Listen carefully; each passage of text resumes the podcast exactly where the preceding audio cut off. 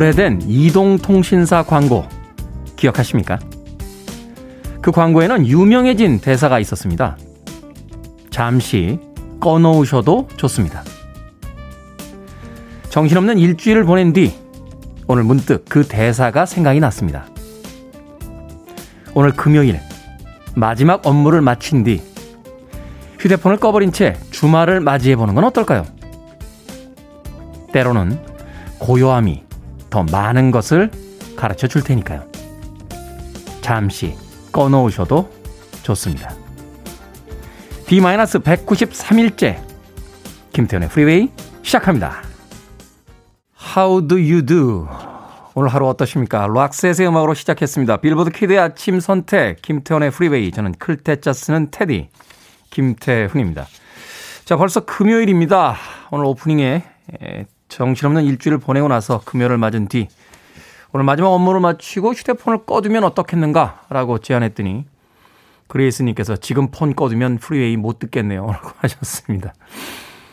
괜찮습니다. 하루 이틀 안 들으신다고 방송이 사라지는 것도 아니고요. 때로는 방송에 틀어주는 음악이나 또는 소음과도 같은 DJ의 이야기보다는 침묵 속에 머무는 것도 삶을 위해서 더 좋지 않나. 또 이틀 정도 안 듣다가 돌아오시면 더 반갑지 않으시겠어요?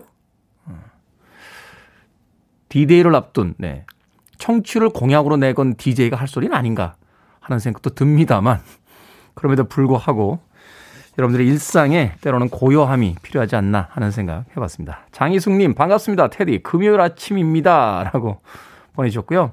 데이비님 드디어 추위도 물러가고 더군다나 기분 좋은 금요일이네요.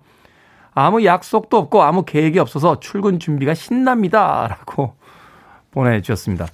추위가 물러갔나요? 아침까지는 좀 추운 것 같던데 기상예보로 봤을 때는 오후엔 조금 풀린다 하는 예보가 있긴 있었습니다만, 제 감각으로는 아침엔 여전히 좀 추웠습니다.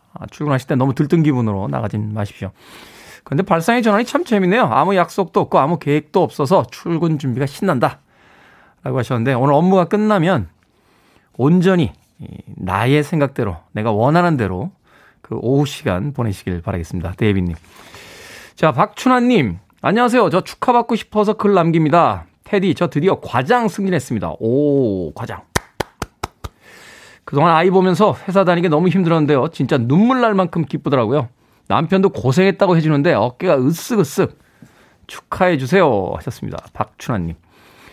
직장생활의 꽃은 역시 과장 아니겠습니까? 과장? 예. 대리까지는 약간 평사원의 느낌이 나는데 과장부터는 약간 중간 관리자의 느낌이 확 오죠. 예. 그 다음에 이제 차장, 부장 이렇게 되면 약간 꼰대의 느낌이. 예. 제가 괜히 시샘해서 그러는 거예요. 차장, 부장님들한테. 예. 제가 직장 생활의 마지막이 과장이었습니다. 과장. 예. 제가 과장을 달자 저의 동료들이 저에게 그런 얘기를 하더군요. 김태훈의 능력을 과장했다 라고 해서 과장까지 달고 차장 달기 전에 회사 그만둔 기억이 있습니다. 과장. 역시 직장생활의 꽃은 과장이다. 우리 미니롱 PD는 부장이죠. 네, 부장. 네. 약간 냄새가 나요. 네, 약간 꼰대 냄새가 납니다. 박춘하님 축하드립니다. 2042님 잠시 꺼둬도 좋지만 김태원의 프리웨이는 끄면 안 돼요. 우리의 굿모닝을 위하여 라고 보내주셨습니다. 휴대폰으로 듣다 보니까 집에 라디오가 없는 경우가 굉장히 많은데요. 다가오는 생일이나 어떤 특별한 기념일에 선물 뭐 사줄까 하는 사람에게 조그만 라디오 하나 사달라고 해보세요. 아날로그 라디오로 듣는 라디오의 또 맛이 조금 다르기 때문입니다. 이건 하나의 제안입니다. 자, 청취자 참여 기다립니다. 문자번호 샵 1061, 짧은 문자 50원, 긴 문자 100원, 콩은 무료입니다. 여러분은 지금 KBS 이라디오 김태훈의 프리웨이 함께하고 계십니다. KBS 이라디오 김태훈의 프리웨이.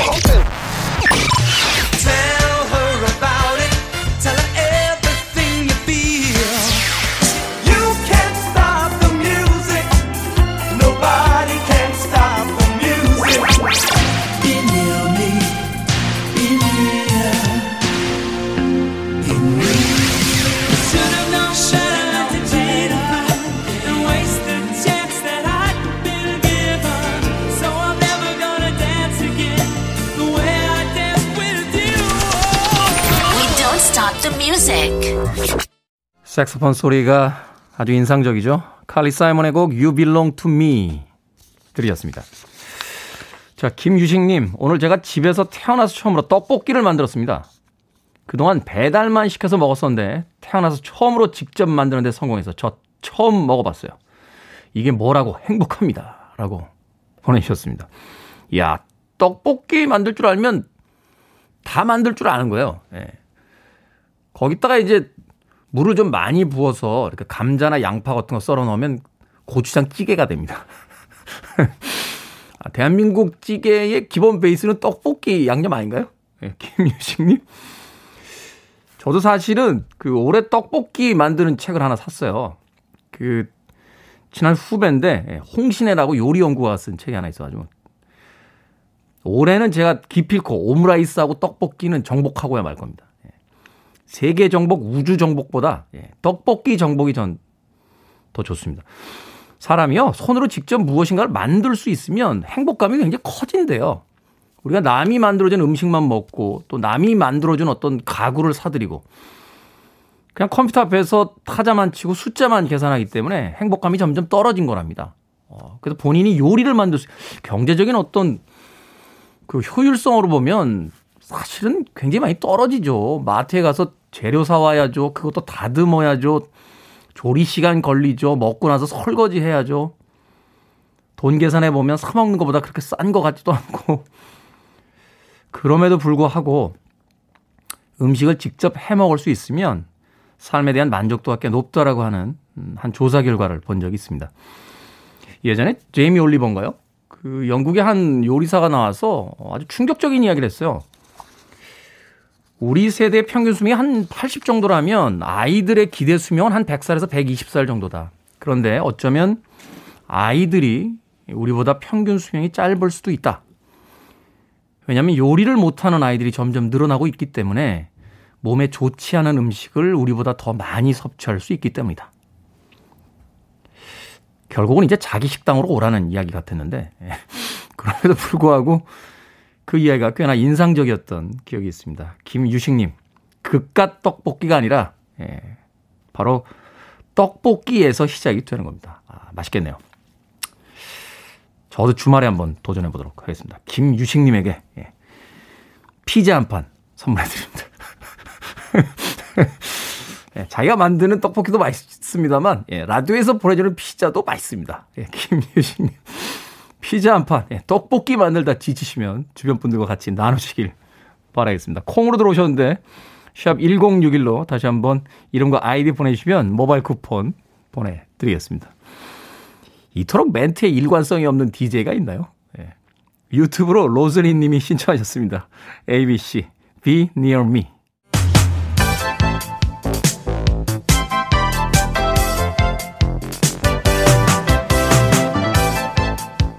이 시각 뉴스를 깔끔하게 정리해드리는 시간, 뉴스 브리핑 최영일 시사평론가와 함께합니다. 안녕하세요. 안녕하세요.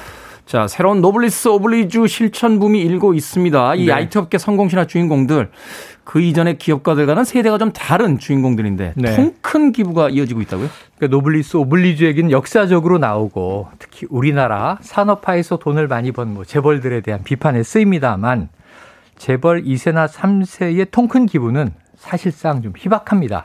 네. 그래서 이제 미국하고 비교하는 거죠.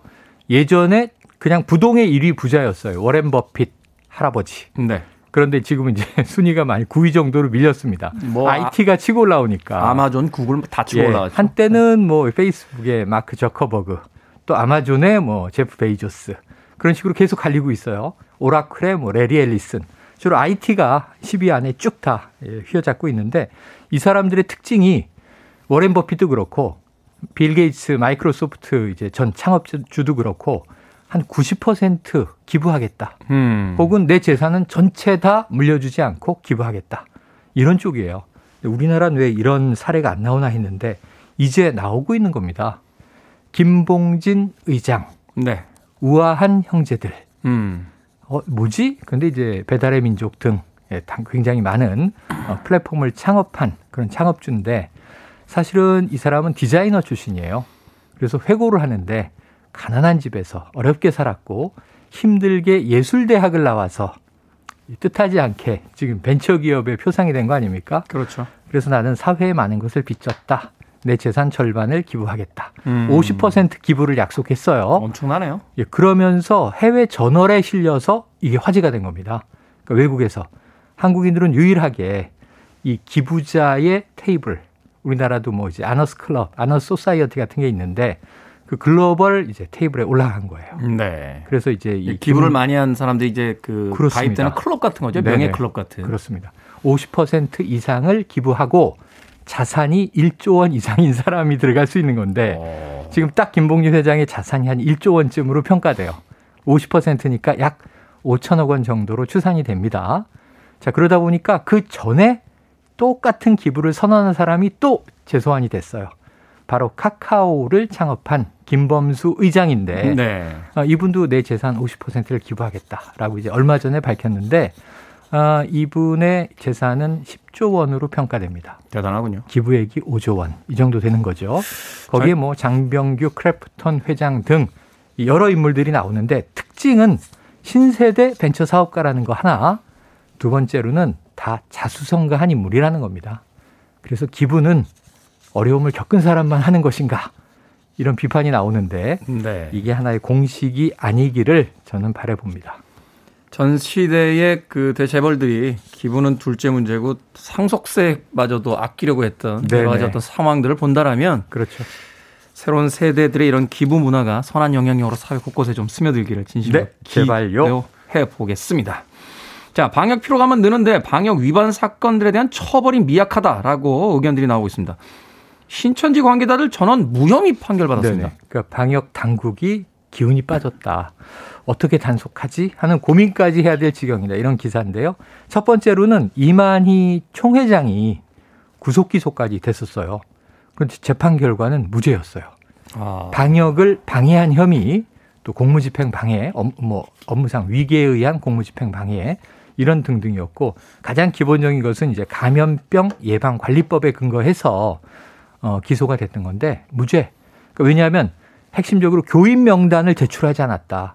그래서 이 방역, 역학조사 추적이 늦어졌다.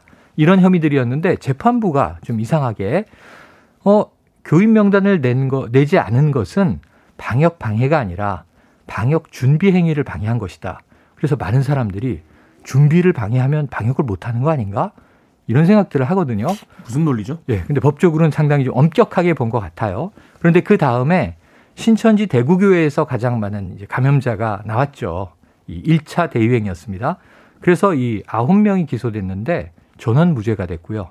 가장 최근 판결에서는 과천 집회가 또 따로 있습니다. 네. 경기도에서 여기서도 지금 협조하지 않는다. 방역을 방해한다. 해서 이제 행정명령 내리고 강제로 들어가서 교인 명단을 압수수색하고 그랬거든요. 그 결과 이제 방역을 방해했다. 그러고 이제 기소했는데 전원 무죄 8명. 그래서 지금까지 신천지 관련해서는 총회장 본인, 또 이제 대구교회 관련 9명, 과천교회 관련 이제 8명, 모든 재판에서 줄무죄가 나오고 있어서 방역당국은 이럴 거면 이제 앞으로 방역 방해 행위에 대해서 어떻게 법적 처벌을 하느냐 하는 한탄이 나오는 상황입니다. 사실 이제 방역 우선주의와 또 인권에 관한 문제가 있기 때문에 그 중간에서의 네. 어떤 우리 사회의 기준이 좀 정해져야 될 것 같다 하는 생각을 네. 해보게 됩니다. 자, 어제 코로나 주사기 업체를 방문한 문재인 대통령, 네, 삼성 계열사를 칭찬했다 하는데 이건 또 무슨 내용입니까? 네네. 일단 뭐 코로나 주사기는 칭찬해야 됩니다. 이거는 화이자 백신을 예로 들면 한 병에 5명의 주사분을 나눠서 네. 분주한다 그러는데 5명분으로 나눠서 각각 주사하는 거예요. 병 하나를 따면 5인분, 5회분을 주사할 수 있는 거예요. 그런데 잔량, 미세한 잔량이 남아요. 주사기라는 게 피스톤으로 이렇게 쭉 플라스틱을 잡아당기지 않습니까? 네. 놓으면 끝에 빈틈 때문에 그렇죠. 다 쓰이지 않는 잔량이 남는데 이 잔량은 주사기를 버리면 폐기되는 겁니다. 그렇죠. 근데 지금 한 방울이 아까운 상황이거든요. 그래서 잔량 주사기는 이 주사기 끝에 남는 빈틈을 최소화한 거예요. 아, 우리나라에서 만들어낸 이제 우리나라에서 그 만들어낸. 그럼 이것을 5회분이 아니라 6회분을 쓸 수 있어요. 버리는 양을 줄여서. 이게 한 병에 한 명분을 더 짜내서 쓸 수 있다는 게. 이거 엄청난 거죠? 우리가 뭐 100만 명분, 지금 1000만 명분 쓰지 않습니까? 네. 전 세계에 70억이 맞아야 됩니다. 그럼 엄청난 주사약, 백신을 줄일 수 있는 거거든요. 5명이 쓰는 주사약을 6명이 쓰면 20% 정도 올라가는 거니까 거의 그 정도입니다. 100만 명분이면 20만 명분을 더 쓸 수 있다는 거잖아요. 오, 엄청난 거거든요. 네. 그래서 미국은 전부 다 이 주사기로 쓰기로 했습니다. 그래서 한 병을 아예 6회분 이렇게 규정을 바꿨어요. 아, 주사기가 바뀌면 네네. 더 많이 쓸 수 있으니까. 네. 이 주사기를 이제 최소 잔량 주사기 이렇게 부르는데 쉽게 짜내는 주사기 이런 별명이 생겼습니다. 이게 전 세계로 수출되기 시작했어요. 국내에서 생산하는데 이 세 개 업체가 일단 있습니다. 뭐 대표적으로 풍림, 파마텍 등. 근데 이제 전북 군산에 생산 공장이 있는데 문 대통령이 여기 방문한 거예요. 방문을 했는데 왜 군소 의료품 제조업체를 방문했는데 삼성을 칭찬했다는 기사가 나오지? 그런데 이게 대기업과 중소기업의 협업이 너무 아름답게 이루어져서 이 업체 자체만으로는 생산 물량이라든가 이러한 제품 개발에 한계가 있었는데 삼성 계열사 중에 이 삼성 바이오에피스가 있습니다. 여기가 앞으로 이 주사기가 뜰 것 같다. 꼭 필요할 것 같다 하고 여러 가지 기술 지원을 하면서 콜라보를 해서 결국 이 주사기를 빠르게 개발했고 백신 이제 접종 과정에 쓰일 수 있게 됐다는 거죠. 그래서 문재인 대통령이 업체도 칭찬하고 그다음에 대기업과 중소기업의 최고로 멋진 상생 사례가 나타났다. 이렇게 삼성 계열사까지 칭찬을 했던 일화입니다. 네, 삼성 좀 복잡하겠네요. 오늘은 현재 구속수감 중인데. 지금 이 회사 때문에 분식회계 재판이 이어지는 거거든요. 네. 그러니까 재판은 받아야 되고 이재용 지금 부회장은 이제 지금 형 집행 때문에 구속돼 있는 상황인데 또 업체는 어쨌든 코로나 와중에 뭐 좋은 그렇죠? 일을 했습니다. 칭찬할 건 또 칭찬해 주는 거니까. 그렇습니다. 자, 오늘의 시사 엉뚱 퀴즈 어떤 문제입니까? 자, IT 신화를 쓴 신흥 부자들의 통큰 기부가 이어지고 있다. 기분 좋은 소식. 자, 기부하면 기분이 좋아지죠. 여기서 기분이 좋아지는 오늘의 시사 엉뚱 퀴즈입니다. 기부의 한 형태로 일정한 금액을 정기적으로 내놓아서 남을 도와주는 행위. 꼭 목돈을 한 방에 쏘는 것만이 기부가 아닙니다. 이런 시민들의 기부가 중요한데 무엇이라고 할까요? 1번 정기 후원, 2번 정기 적금, 3번 정기 공연, 4번 정기 구독 되겠습니다. 자, 정답 아시는 분들은 지금 보내주시면 됩니다. 재미있는 오답 포함해서 총 10분에게 불고기 버거 세트 보내드리겠습니다. 자, 기분이 좋아지는 기부. 자, 일정한 금액을 정기적으로 내놓아 남을 도와주는 행위를 무엇이라고 할까요? 1번 정기 후원, 2번 정기 적금, 3번 정기 공연, 4번 정기 구독 되겠습니다. 문자번호 샵 1061, 짧은 문자 50원, 긴 문자 100원, 콩은 무료입니다. 자, 뉴스 브리핑 최영일 시사평론가와 함께했습니다. 고맙습니다. 고맙습니다.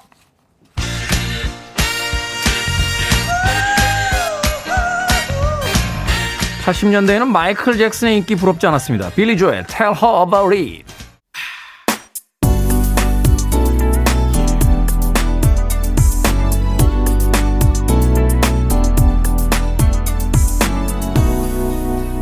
김태훈의 Freeway. 애절하게도 부르네요. 지노 바넬리의 I Just Wanna Stop 들으셨습니다. 자, 오늘의 시사 엉뚱 퀴즈. 일정한 금액을 정기적으로 내놓아 남을 도와주는 행위를 무엇이라고 할까요? 정답은 1번 정기 후원이었습니다. 4615님 정기 승차권. 최근에도 정기 승차권이 맞나요? 그냥 이렇게 교통카드 되는 시대가 되다 보니까 과거에는 정기 승차권 있었던 것 같은데 잘 모르겠습니다. 예, 꿀꿀허리님 정기 휴일. 그렇죠. 예전에 음식점이나 이런 데 가면 매월 셋째 주 일요일은 쉽니다. 이렇게 이제 정기 휴일 이런 간판이 붙어있던 기억이 납니다. 고등학교 때요. 제 친구들이 만든 밴드가 있었어요. 그 밴드 이름이 연중무휴였습니다. 단골로 가던 중국집이 있었는데 그 문구가 이렇게 강렬했던 거예요. 연중무휴. 정기 휴일은 이제 연중무휴에 반대되는 개념인 거죠. 이경필님 정기청취 프리웨이라고 보내주셨고 K77342957님 정기 소개팅이요? 소개팅도 정기적으로 합니까? 정기 소개팅. 아 정기 씨가 하는 소개팅인가요? 그러고 보니까 제 친구 중에 김정기라고 있었어요. 김정기. 예. 김정기. 예. 정기 소개팅. 아, 새로운 개념인데요. 예. 4269님 정기 결제. 그렇죠. 월급날 이 되면 어떻게 아는지 정기결제 참 잘해갑니다. 네, 여기저기서 저는 제가 세상에 그렇게 많은 곳과 관계를 맺고 있는지 몰랐어요. 네. 이 정기결제일이 되면 알게 되죠. 네, 참 많은 것들을 관계 맺고 살아가고 있구나. 네. 저도 합니다. 예. 왜 이렇게 텔레비전 보다 보면 그 정기 후원 광고들 이렇게 가끔 나오잖아요. 예. 그래서 저도 한 두 군데 하는데 뭐 자랑할 만한 금액은 아니고요. 예. 그거라도 해야 좀 이렇게 건성건성 산 날들이 좀 용서받을 수 있지 않나 하는 생각이 들어서. 근데요, 그게 한 1년, 2년 정도 되면 종이 패를 하나 보내줘요. 정기 후원자님 감사합니다. 이렇게 보내주는데 한편으로는 뿌듯하면서도 뭐 이런 것까지 보내주나 하는 생각도 듭니다. 뭐 몇십만 원씩 후원을 하는 것도 아닌데 그거 만들 비용으로 오히려 좀 더 다른 사람들 도와주면 어떨까. 대사가 아름답지 않습니까? 이게 이제 쉰들러 리스트에 나오는 대사잖아요. 그 쉰들러 리스트가 마지막에 자기 반지를 보면서 이 반지를 뺐다면 막 이러면서 그냥 모바일로 보내주셔도 됩니다. 혹시 방송 듣고 계신 분들 중에 정기 후원 업체에 계신 분들 계시다라면 모바일로 문자 하나 보내주시면 됩니다. 그런데도 비용 안 썼으면 좋겠습니다. 자, 정답을 포함해서 재미있는 오답자 총 10분에게 불고기 버거 세트 보내드립니다. 오늘 방송이 끝난 뒤에 게시판에 들어오셔서 확인하시면 당첨되셨는지 아실 수 있습니다. 콩으로 들어와서 당첨이 되신 분들은요. 방송 시간에 다시 한번 샵 1061로 이름과 아이디 보내주시면 저희가 모바일 쿠폰 보내드릴게요. 짧은 문자는 50원, 긴 문자는 100원입니다. 자, 9129님 1번 정기 후원이요. 나도 10조 있으면 80% 기부하고 불고기 버거 먹고 싶어요. 10조에 80% 기부하고 2조 남으셨으니까 2조를 가지고 이제 불고기 버거를 드시겠다. 에이, 건강 상합니다. 하나만 드십시오. 9129님, 불고기 버거 세트 모바일 쿠폰 보내드리겠습니다. 하나만 드세요. 너무 많이 드시면 안 됩니다. 자, 6125님의 신청곡으로 갑니다. 로빈백, Save Up All Your Tears. Put on the radio. 김태훈의 Freeway.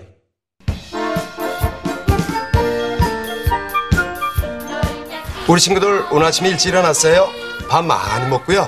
자, 오늘은 선생님하고 재밌는 원숭이를 한번 만들어 보기로 해요. 자, 이런 색종이를 길게 이렇게 잘라요. 그리고 바닥에 이렇게 놓고 원숭이의 몸을 먼저 그려야 돼요.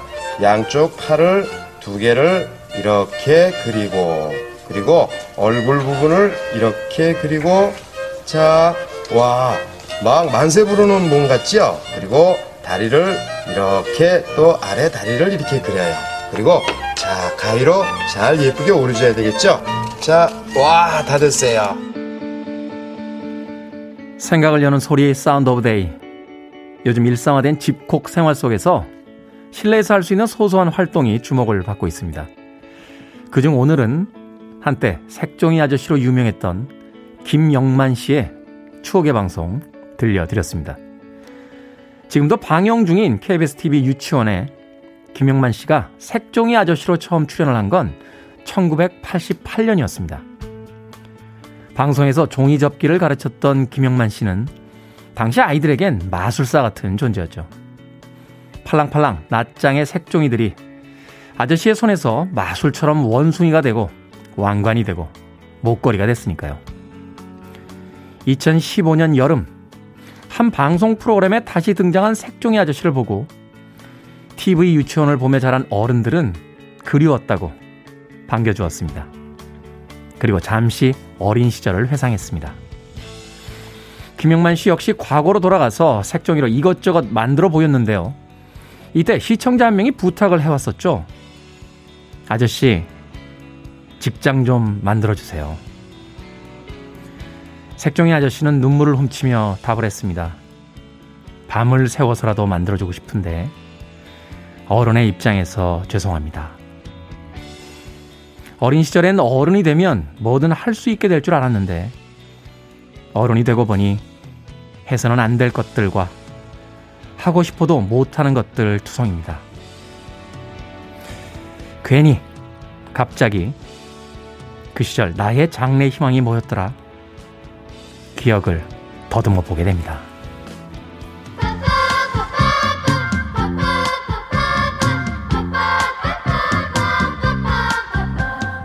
클린트 홈스입니다. Playground in my mind.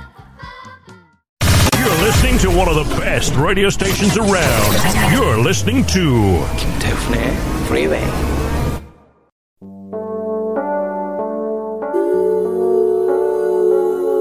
빌보드 키드의 아침 선택 KBS 이라디오 김태훈의 프리웨이 함께하고 계십니다. 브라운스톤의 If You Love Me 1부 끝곡입니다. 잠시 후 2부에서 뵙겠습니다.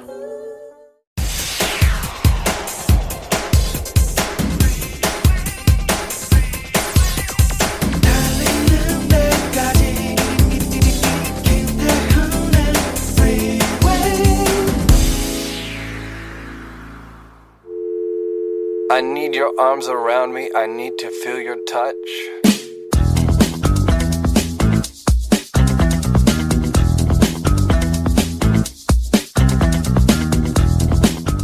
하하 바위. 글 홍경숙. 어서 오시다. 남해읍에서 서울에서 더 멀리 이웃나라에서 오는 길이라고. 하하. 반가운 마음에 웃음이 따라 나오네. 나도 잊은 내 나이만큼 오랜 세월 세상사를 보아왔는데 웃음이 최고의 보약이라. 이 공기 맑고 아름다운 곳에 왔으니 걱정이랑 다 내려놓고 하하 호호 웃다가 더도 말고 3년만 젊어지게나. 그리고 나 외롭지 않게 좋은 사람들과 손잡고 자주 찾아주시게. 마음껏 웃고 마음껏 행복하시다. 하하바위 할배드림.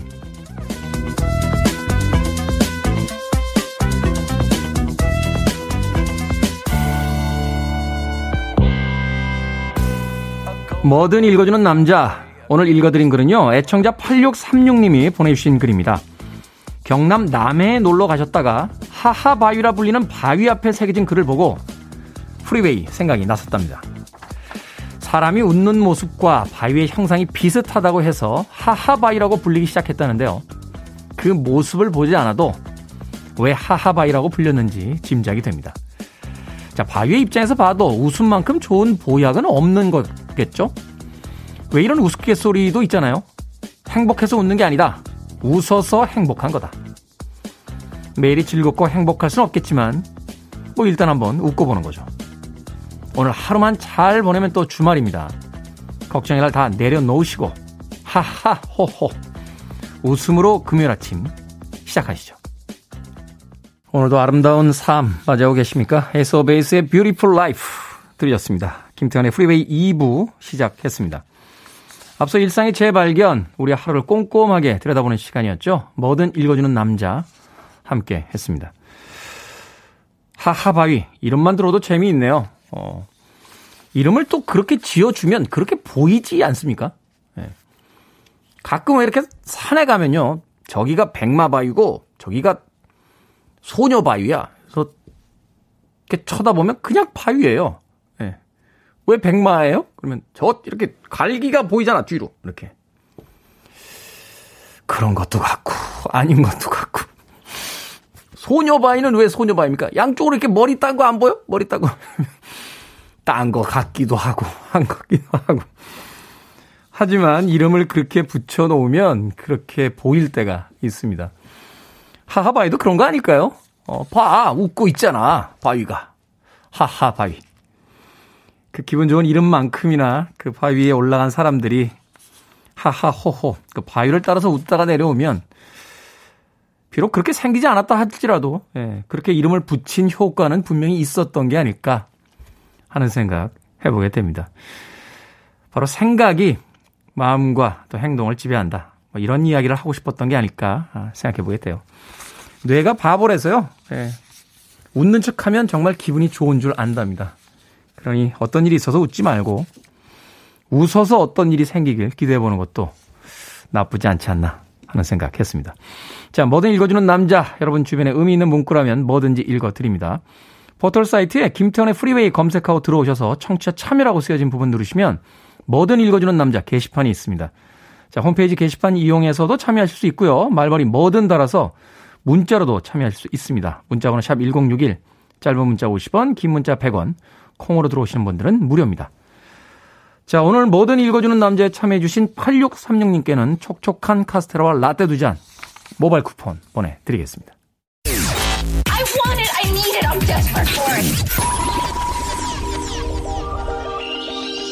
Okay, let's do it. 김태훈의 프리웨이.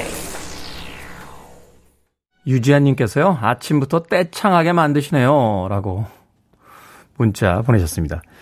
자, 송윤숙님과 잔나미님의 신청곡이었죠. 웸의 Careless Whisper, 이어진 곡은 휘트니 휴스턴의 Saving All My Love For You까지 두 곡의 음악 이어서 보내드렸습니다. 김유진님, 명불허전이고요. 김지연님, 오랜만인 곡, 이 노래 가사를 다 따라 부르고 있네요 라고. 박경숙님, 테디 브루스라도 추어야 되지 않을까요? 같이 추실래요? 요새 뭐 랜선으로 술 마신다는 이야기는 들어봤습니다만 랜선으로 브루스를 출 수 있나요? 그리고 제가 브루스를 별로 안 좋아합니다. 예. 저는 그냥 빠른 노래에 춤추는 걸 좋아했어요. 예. 이야기 들었었나요? 제가 비보이 1세대라고. 예. 중학교 3학년 때, 예, 문어크를 하면서 그때부터 이제 각광받는 삶을 살기 시작했죠. 예. 고등학교 때는 이제 춤추는 놈으로 찍혀가지고, 예, 선생님들이 요주의 대상이었습니다. 예. 그때 우리 교련 선생님이 저만 보면 하시던 말씀이 있어요. 김태훈이, 내가 장담하는데 너는 졸업을 못해요. 너는 중간에 그만두고 나갈 것 같아요. 라고 맨날 하셨던. 농담이셨겠죠. 예, 그래서 졸업식 날 제가 갔습니다. 가서, 선생님, 저 이번에 졸업합니다 라고 했더니 그 교련 선생님이 정말 인생의 명언을 남겨주셨습니다. 너의 졸업은 남들 서울대학교 수석 입학 2배의 결실이다. 열심히 살아라. 잘 지내시나 모르겠습니다. 예, 선생님, 그때 제가 별명으로 자꾸 불러서 죄송합니다. 예. 고등학교 때 교련 선생님을 하도 별명으로만 불렀더니 졸업했는데 본명은 생각이 안 나고, 예, 별명만 계속 기억에 남아있네요. 아침 방송에서 옛날 고등학교 교련 선생님 별명을 부르면 실례일까요? 사스쿼치 선생님, 예, 보고 싶습니다. 잘 지내고 계시죠? 저 그때 선생님이 맨날 혼내시던, 네, 3학년 4반 김태훈입니다. 예. 건강하셨으면 좋겠습니다. 옛날 생각나네요. 음악 떴습니다. 김영숙님의 신청곡으로 합니다. 텐샵 유.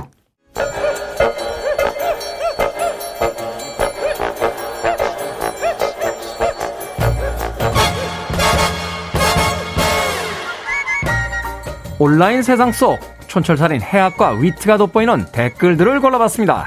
댓글로 본 세상.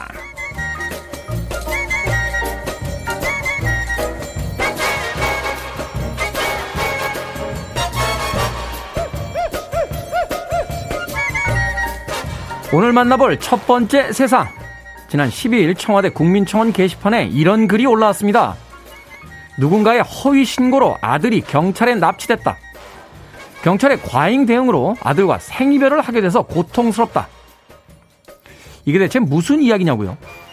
한 익명의 신고자의 제보로 해당 가정을 찾은 아동보호 전문기관과 경찰에 따르면 내용은 이렇습니다. 비위생적인 주거 환경뿐만 아니라 냉장고에 아이가 먹을 음식이 하나도 없어 부모와 아이를 강제 분리 조치시킬 수밖에 없었다. 여기에 달린 댓글들입니다. m땡땡님, 아이 몸에 상처가 있어야만 학대가 아닙니다. 방임과 방치도 학대 범죄에 속하죠. K땡땡님, 이래서 경찰들이 강력 대응을 못한다니까요. 악의적인 민원 하나가 향후 수사에 엄청난 영향을 줍니다. 아이는 부모의 소유물이 아니죠. 인간으로서 또 인격적으로서 보살피지 않으면 언제든 국가가 나서야 된다라고 생각이 됩니다. 제발 아이들에게 이러지 좀 마십시오.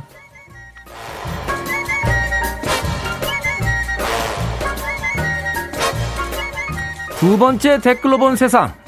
배달이 안 와서 기사님께 연락을 드렸더니 엘리베이터에 음식을 올려보냈다고 문자가 왔습니다. 최근에 한 배달 어플리케이션에 이 같은 황당 후기가 올라와서 논란이 되고 있습니다. 말 그대로 배달 기사님이 고객이 주문시킨 음식을 집 문 앞이 아닌 엘리베이터에, 그것도 음식만 덩그러니 태워서 올려보낸 건데요. 혹시 요즘 음식도 자율주행이 됩니까? 여기에 달린 댓글들입니다. C땡땡님, 선생님, 귀찮으면 그냥 일을 하지 마세요.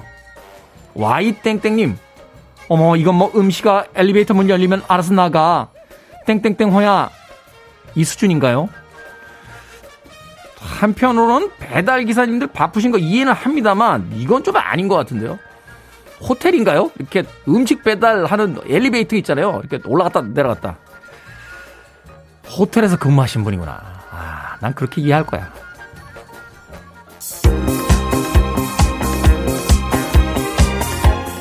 홍석헌님의 신청곡입니다. 빌리지 피플, Can't Stop the Music. Free your mind. I want to break free. Are you free? I'm free. You're running on the freeway. Freeway.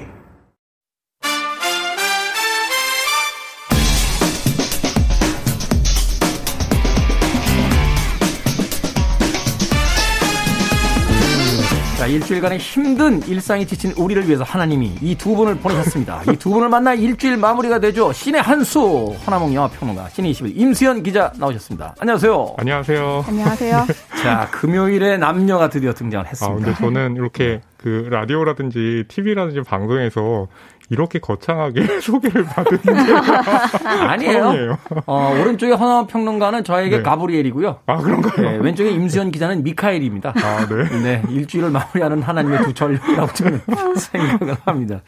자, 오늘의 영화 승리호 가져오셨습니다. 네. 두 분의 평점부터 적나라하게 듣고 시작합니다. 허나원 네. 영화 평론가. 아, 저는요. 별점 5개 만점에 3.5점입니다. 오. 3.5? 네. 꽤 높은데요? 네, 재밌더라고요. 그 방송을 하기 전에 몇 주 전부터 임수현 기자님께서 너무 좋다고 그래가지고 그래 얼마나 좋은지 보자라고 했는데 재밌더라고요. 임수현 기자님의 별점을 미리 스포일러 하신 겁니까 지금? 아, 근데 여기 또 이렇게 게시판 보니까 미리 좀 예상하신 분도 계신 것 같아요. 그렇군요. 오늘 별점 뭐 3개 이상짜리 영화 가져오십니까? 이렇게 물어오신 분도 계셨는데 그렇죠. 4개 이상. 네. 자, 임수현 기자님의 별점 어떻게 됩니까? 저는 이 별점을 드린 이유로 오늘 방송 내내 열심히 설명할 자신이 있다. 말씀을 먼저 드리면 네. 저는 개인적인 애정을 좀 더 담아 10점 만점에 8점. 별 4개? 네. 오, 대단한데요? 네. 놀라셔가지고 말을 못하시네요. 왜냐하면 방송 시작하기 전에 저희는 DJ님이 개인적으로 별점 몇 개를 주고 싶다고 했는데 들었거든요. 제가 정확하게 2배를 드렸네요. 아니 그걸 공개하시면 어떡해요. 저는 여기서 중립을 지키는 사람이란 말이에요. 이게 제 개인 SNS도 아니고. 제 얘기는 쏙 빼주시고. 네. 자, 원래는 그 극장에서 개봉할 예정이었죠. 그렇죠. 그런데 이제 코로나 사태 때문에 지금 OTT로 이제 넘어갔는데. 네네. 네. 그러니까 극장 개봉을 그래도 끝까지 고수를 하다가 결국에는 이제 정말 안 되겠다 싶어서 OTT 서비스로 이제 개봉을 했는데 또 이렇게 OTT 서비스로 보게 되니까요. 배경이 우주잖아요. 그래서 그렇죠. 극장 스크린으로 더 크게 봤으면 그 감흥이 더 살았겠다 하는 좀 마음도 들더라고요. 그렇죠. 일단 이제 SF 영화라는 건 그 스케일의 어떤 압도감이 그렇죠. 느껴져야 맞아요. 사실은 좀 더 어떤 네. 느낌적 느낌을 이제 받게 되는 건데. 하지만 또 우리 집에 있는 TV가요 굉장히 크기 때문에 저는 막간을 이용해서 자랑을 하면서 72인치. 72인치. 와우. 네. 대단한데요. 네. 어떠셨습니까, 임수현 기자는? 저는 집에 있는 컴퓨터로 봤는데. 아니, 어떻게 컴퓨터로 본 사람이 별 반 개가 더 높죠? 네? 아니, 근데 저는 그런 거를 네. 다 감안을 하면서 봤습니다. 이게 분명히 찍으신 분들은 분명히 이제 극장 굉장히 큰 스크린에 이렇게 찼을 때, 어떤 액션 동선이 가장 극장 관객들을 만족시킬 수 있을 것인가를 분명히 계산하고 찍었을 거라는 거를 계속 머릿속으로 생각을 하면서 이 장면 극장에서 봤으면 훨씬 더 근사했을 텐데 이런 거를 계속 이제 머릿속으로 생각할 수밖에 없었고요. 그리고 사운드 문제 지적도 되게 많은데 사실은 이 그 사운드가 약간 속칭 먹통이다, 네. 웅웅거린다 이런 이야기가 많았는데요. 그건 저도 참 안타까운 것이 분명히 이거 만드시는 분들은 극장 스피커의 위치 같은 걸 생각을 하면서 믹싱을 하셨을 거란 말이에요. 근데 그걸 집에 있는 특히 저처럼 컴퓨터로 본 사람들은 이제 그게 스테레오로 이렇게 하면 사운드가 뭉개지는 부분이 생겨요. 그렇죠. 그래서 이제 대사가 잘 안 들린다, 자막 깔고 봐야 된다. 오디오에 따라서 이제 믹싱 엔지니어링이 다르니까. 그런 게 좀 안타깝고 저도 이거를 정말 극장에서 돌비 애트모스 이런 거 지연되는 곳에서 너무 보고 싶었다는 생각을 보는 내내 했습니다. 네. 근데 개인적으로 얼마나 안타까우신지 좀 더 이야기시키면 우실 것 같아요. 제가요? 네, 근데 또 그 TV 말고 컴퓨터 모니터 화면으로 보면 마치 우주선을 조종하는 듯한 그런 느낌에서 게임을 하는 듯한 네, 그런 느낌도 있으니까 괜찮았을 것 같아요. 그런 느낌도 있었겠네요. 역시 그 70인치 이상을 가진 분들은 이렇게 너그럽습니다. 네. 임수영 기자님에게 자, 줄거리 간략하게 좀 소개를 해주시죠. 안 보신 분들도 계시니까. 네, 제가 소개를 해드릴게요. 승리호는요 우주의 청소선인데요. 이 청소선에는 김태리 배우가 연기한 장선장, 그리고 송중기 배우가 연기한 태호, 그리고 진성규 배우가 연기한 타이거밥, 유해진 배우가 연기한 로봇 업동이가 타고 있는데요. 우연히 이 IA 형태를 한 로봇 도로시를 만나게 돼요. 근데 그 로봇이 안에 폭탄을 내장하고 있다는 것을 알고 아 이것이 큰 돈이 되겠구나라고 생각을 하고 협상하는 과정 중에 큰 사건이 터진다는 그런 내용입니다. 네, 결국 뭐 스페이스 오페라다 이런 네네. 어떤 광고의 그 이야기도 있었고 또 그렇게 또 평가를 해주신 분도 있고 또 혹평을 하는 쪽에서는 둘 다 좋은 영화긴 한데 네. 네, 뭐 스페이스물과 7번 방의 선물을 섞은 것 같다. 아, 네네네. 이런 이야기를 하시는 분들도 계셨습니다만. 자, 그럼에도 불구하고 이제 별 4개를 주신 임수영 기자님. 이 영화의 어떤 미덕이 임수영 기자님의 어떤 별점에 어떤 폭발을 만들어낸 겁니다. 저는 영화 시작한 지 한 10분도 안 돼서 알 수 있었어요. 아, 이건 나 동심으로 돌아가라는 영화구나. 동심으로? 네. 음악부터가 저희가 80년대, 90년대에 열심히 비디오 빌려서 봤던 한류도 영화 스타일 그 자체예요. 임수연 기자님 그 세대세요? 네. 비디오가 뭐죠? VHS로. 일주일에 저를 키운 그 영화적 자양분은 전부 일주일에 한 번씩 엄마랑 같이 빌려봤던 비디오에서 모두 탄생했습니다. 비디오에서 나왔다? 네. 아, 그렇군요. 네. 그러니까 말하자면 어떤 과거에 우리가 헐리우드의 그 SF물들을 봤던 사람들을 위해서 네. 또 그것을 보고 자란 어떤 비디오 테이프를 통해서 그것을 네. 보고 자란 세대들이 과거에 우리는 왜 저걸 보기만 했을까? 거기에 대한 어떤 아쉬움으로 만들어낸 우리도 이렇게 그때 네네. 어떤 이야기를 만들어낼 수 있다라고 했던 그런 어떤 향수도 담겨져 있었다. 네, 톤은 자체는 그렇고요. 제가 단지 그것만으로 제가 좋아할 순 없잖아요. 그렇죠. 예, 조성희 감독이 어떤 영화를 만드신 분이었냐면은 이제 남매의 집이라는 정말 전설적인 단편 영화가 있어요. 이거는 뭐 이제 영화 공부하시는 분들은 다 이제 교과서처럼 봐야 되는 작품으로 그렇게 전설처럼 내려져 오고 있고 그 이후에 짐승의 끝. 그 다음 작품은 다들 아실만한 늑대소년. 늑대소년. 예, 탐정홍길동 이런 작품들을 만드신 분인데요. 이분 필모그래피를 보면은 저는 이제 승리호까지 보고 나서 이분은 정말 뚝심이 있고 굉장히 일관되신 분이다. 그리고 나는 그 뜻을 응원해주고 싶다는 생각이 들었습니다. 늘 같은 이야기라고 계세요. 늘 같은 이야기. 네, 늘 훈이를 지키고 훈이를 지키는 남자가 나오고 심지어 승리호는 송중기 씨가 연기한 태호가 원래 시나리오의 이름이 철수였다고 합니다. 철수. 늘 철수가 순이를 지키는 이야기고요. 남매의 집부터. 그리고 뭔가 기성세대 나이가 많은 남자 그리고 핏줄로 연결된 남자와의 인연을 끊고 어린 여성, 어린이들과 새로운 세대와 손을 잡는 이야기들을 꾸준히 하고 계세요. 그것도 이제 대한가족의 의미에서 굳이 핏줄로 연결되지 않은 사람들과 여기 승리호도 보면 결국 대한가족 탄생기라는 생각이 들거든요. 네. 그러니까 그런 뭔가 세대 교체, 우리는 어떻게 새로운 시대를 맞이할 것인가에 대해서 굉장히 꾸준히 한 가지 이야기를 하고 계신 감독님이거든요. 네. 전 상업영화에서 이렇게 일관된 이야기를 뚝심 있게 펼쳐내는 감독이 다른 사람이 잘 생각이 안 날 정도로 굉장히 한기를 가고 계신 분이라는 생각이 들어서 장르를 바뀌었지만 네. 결국 그 작가주의처럼 어떤 끊임없이 자신이 세상에다 던지려는 메시지의 일관성이 있는 감독이다. 네, 그리고 저는 그 메시지를 좀 응원해주고 싶은 마음도 있어서 승려로 보면 약간 개인적인 애정을 별점에 조금 더 담아보고 싶었습니다. 개인적인 애정이 몇 점 정도 들어왔습니까? 0.5점이요. 제가 원래 3.5점. 원래는 3개 반이었죠. 아니, 그러니까 3.5점과 4점 사이에서 막 고민을 했어요. 아, 네. 근데 나는 내 자신에게 솔직해져야 된다라고 해가지고 화끈하게. 화끈하게. 네. 4점을 주셨습니다. 네. 별점 4점. 자, 허남욱 평론가. 네.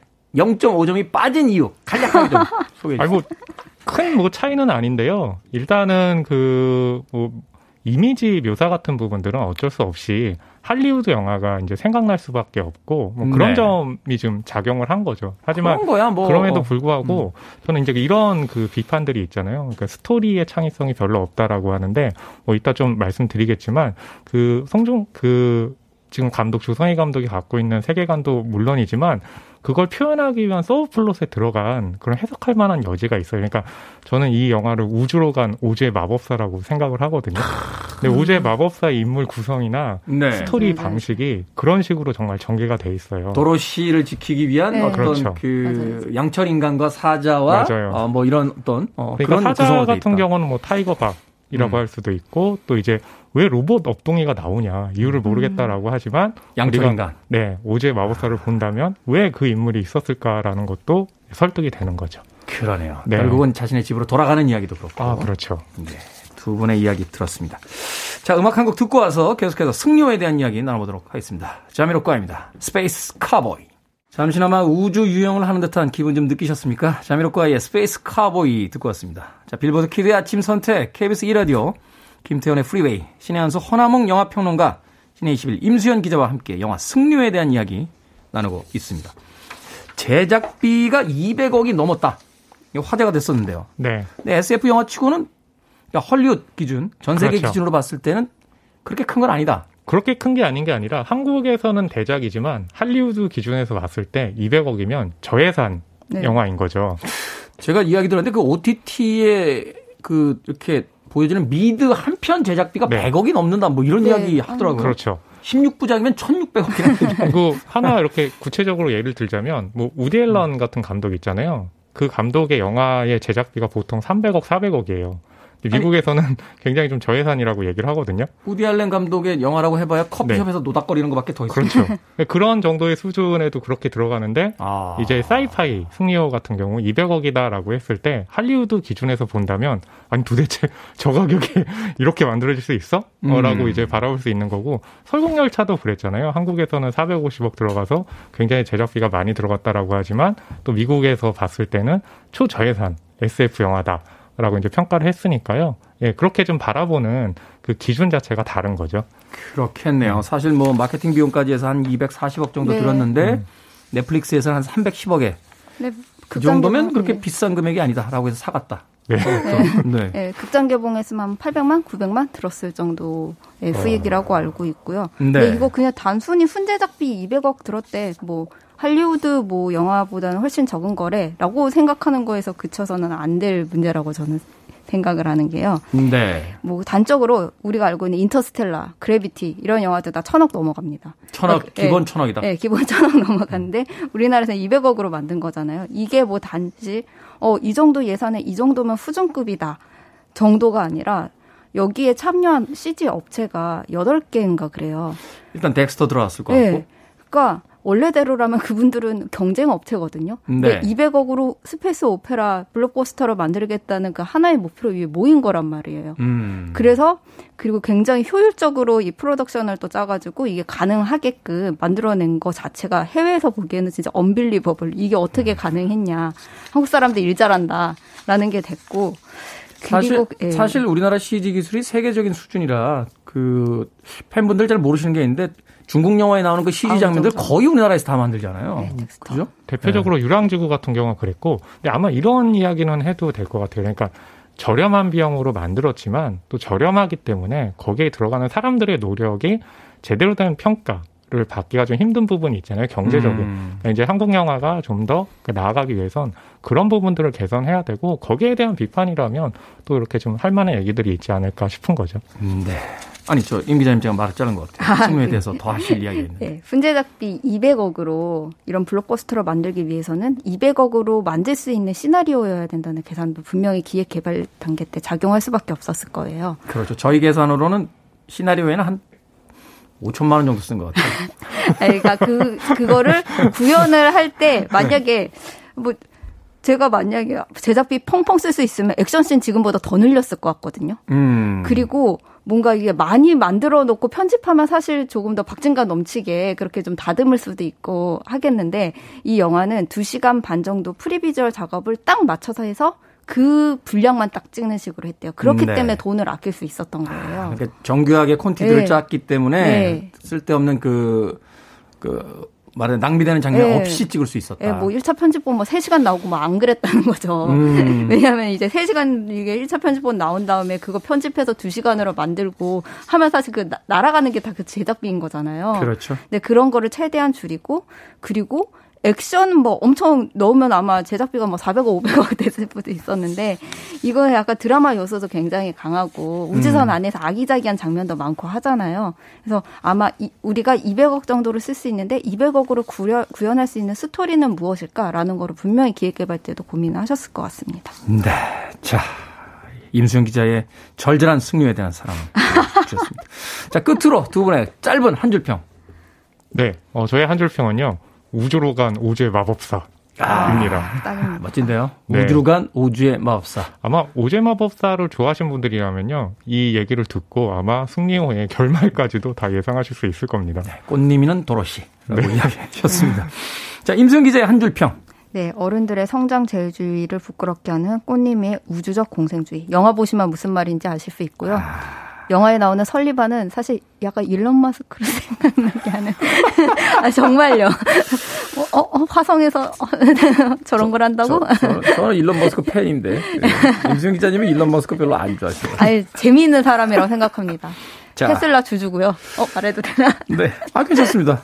두 분의 한 줄 평과 함께 송중기죠? 네. 송중기와 김태리가 나온다는 추가 부연 설명도. 그 얘기를 안 하고 있었어요. 진성규 씨도 나옵니다. 네. 유혜진 씨는 뭘로 나오는지 직접 확인해 보시길 네. 바라겠습니다. 자, 허남원 영화평론가 신의 21 임수연 기자와 함께한 신의 한수. 오늘은 영화 승려에 대해서 이야기 나눠봤습니다. 고맙습니다. 감사합니다. 감사합니다.